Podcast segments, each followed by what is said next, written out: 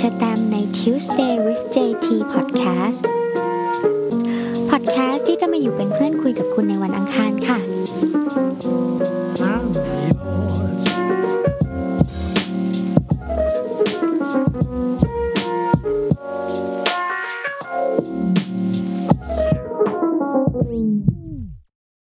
วัสดีอย่างเป็นทางการอีกครั้งนะคะ เราอยู่กันใน episode แรกแล้ว เย้ EP แรกเป็นอะไรที่ชะแตมตัดสินใจอยู่นานมากว่าจะเริ่มด้วยอะไรดี สุดท้ายก็มาจบที่ราพันเซลค่ะ เพราะว่าราพันเซลเนี่ยเป็นตัวละครที่ชะแตมรู้สึกผูกพันแล้วก็รู้จักเป็นอย่างดีมากที่สุดค่ะ ก็เลยจะพาน้องมาทำความรู้จักทุกคนดีกว่า ค่ะ อย่างที่ทุกคนรู้กันนะคะว่าราพันเซลเคยถูกทำเป็นภาพยนตร์แอนิเมชันเมื่อนานมาแล้วนะคะ ชื่อเรื่อง Tangle ค่ะ แต่ว่าสิ่งที่หลาย ๆ คนอาจจะยังไม่รู้เนี่ยก็คือเขามีซีรีส์ด้วยนะคะ แล้วก็มีทั้งหมด 3 season ค่ะ เนื้อเรื่องก็จะต่อมาจากในหนังเลยค่ะ แล้วความน่าตื่นเต้นของมันเนี่ยก็คือเพลงค่ะ เพลงเพราะมากค่ะทุกคน สู้เพลงในหนังได้แบบสบายๆเลยนะคะ ยิ่งเพลงท้ายซีซั่น3เนี่ยก็คือเหมือนแบบเขาตั้งใจทิ้งทวนได้แบบอลังการมากๆเลยอะค่ะ เป็นเพลงที่เราสามารถเอาไปร้องโชว์ได้สบายๆเลยอะเรามาพูดถึงเนื้อหาในซีรีส์กันบ้างนะคะ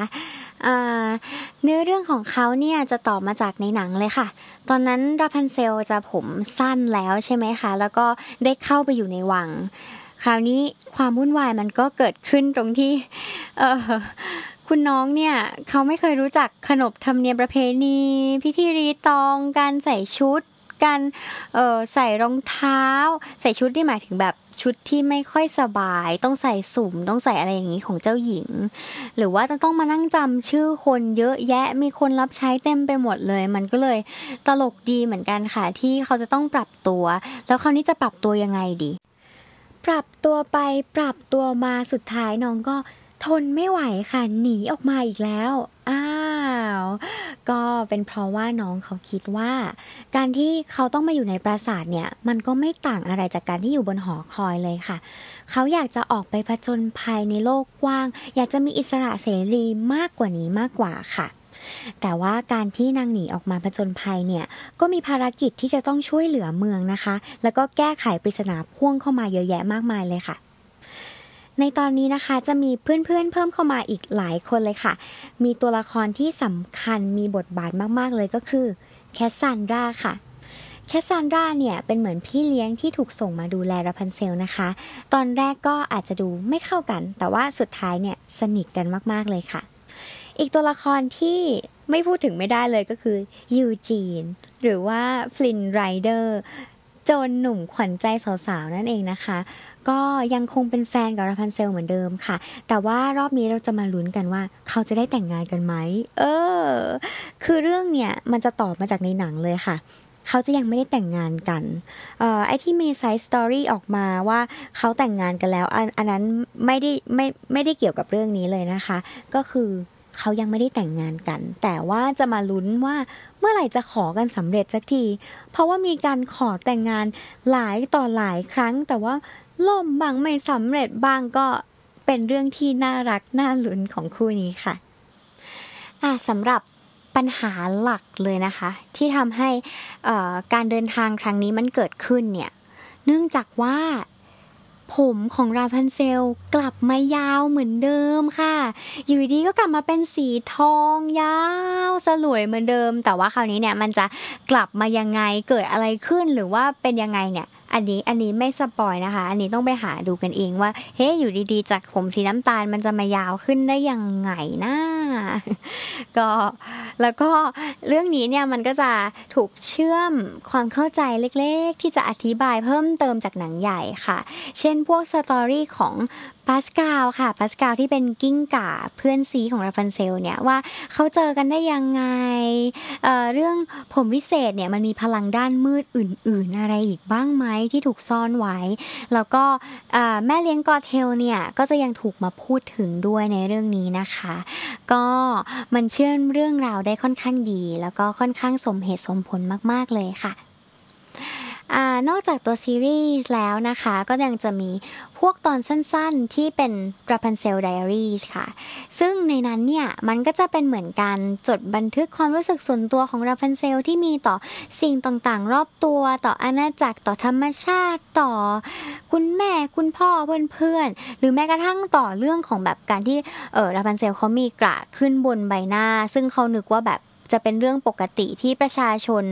ของเขาหรือว่าทุกๆ คนในเมืองจะมี แต่ว่าเขากลับรู้สึกว่าเอ้าเขากลายเป็นคนเดียวที่มีกระอยู่บนหน้าอะไรเงี้ยเขาก็อวดกระบนหน้าเขาอะไรเงี้ยก็เป็นเป็นอะไรฟิลนั้น เป็นความบ่นทั่ว ๆ ไปของราพันเซลก็จะตรงเนี้ยมันน่ารักนะคะ มันจะทำให้ราพันเซลดูเป็นคนมากขึ้นค่ะ เอาล่ะ ใครที่อยากรู้ว่า ยายน้องเจ้าหญิงผมยาวเนี่ย มีเรื่องราวหลังจากในหนังยังไงก็ต้องไปหาดูกันเลยนะคะ แต่ว่าคราวนี้เนี่ยช่องทางในการดูค่ะ ตอนนี้มันก็ยังหายากอยู่นะคะ ยกเว้น จะไปดูทางทีวี ซึ่งมีใน Disney Channel กับช่อง 7 ที่เป็น Disney Club นะคะ ก็นอกจากนั้นก็ได้แต่ภาวนาค่ะ ขอให้ Disney Plus รีบเข้าไทยเร็วๆ จะได้หาดูกันได้ง่าย ๆนะคะ เพราะว่าเรื่องนี้สนุกสนุกมากจริง ๆ ค่ะ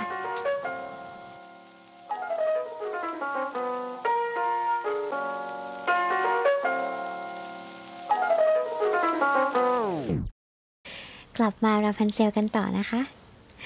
ทีนี้เราจะมาพูดถึงการนำข้อคิดที่ได้จากคุณน้องราพันเซลมาใช้ในชีวิตเรากันบ้างค่ะ ราพันเซลเป็นอีกหนึ่งเจ้าหญิงที่ถูกทำให้เป็นผู้หญิงสมัยใหม่มากขึ้นนะคะ ทุกคนสังเกตไหม คือเห็นได้จากการที่น้องเขาเป็นคนเชื่อในตัวเองมั่นใจกล้าคิดกล้าทำกล้าลุย แล้วก็หัวขบถนิดๆน่ะหนีออกจากบ้งหนีออกจากบ้าน มีการ อะไรประมาณนั้น ก็คือดูเป็นเด็กวัยรุ่นขึ้น ก็เขาก็หากิจกรรมเพื่อที่จะสร้างความบันเทิงให้ตัวเองได้ แม้ว่าตัวเองจะอยู่คนเดียวในหอคอย แล้วถึงแม้ว่าจะมีแฟนเข้ามาในชีวิตแล้วเนี่ย น้องเขาก็ยังเป็นตัวของตัวเองยังทำกิจกรรมที่อยากทำเหมือนเดิม เพียงแค่เขาเพิ่มให้ยูจีนเข้ามามีส่วนร่วมด้วยเฉยๆ ซึ่งกิจกรรมไหนที่ยูจีนเขาไม่สนใจเนี่ยเขาก็จะไปทำอย่างอื่น ซึ่งอันนี้ดีมากเลยนะคะ เป็นการเคารพในความชอบของอีกฝ่าย แล้วก็เว้นพื้นที่ว่างให้อีกฝ่ายได้หายใจ ได้มีมุมส่วนตัวของตัวเองบ้างค่ะ ซีรีส์เรื่องนี้ก็เลยทำให้เห็นถึงความสัมพันธ์ที่มันถูกพัฒนาค่ะ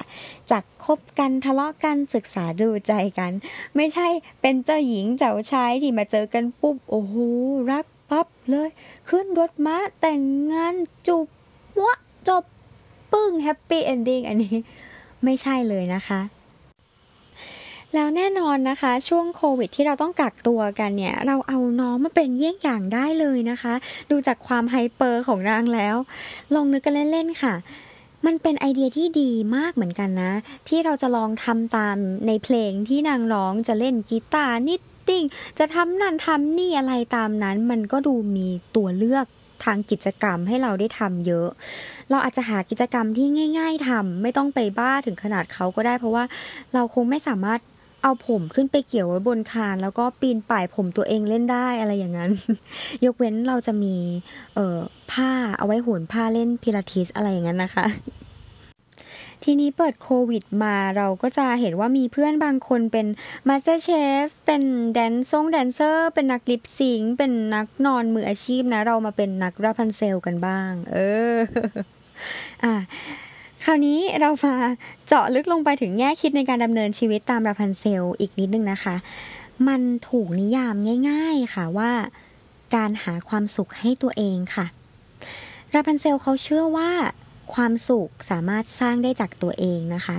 ซึ่งอันนี้เราเห็นด้วยมาก ๆ เลยทุกคน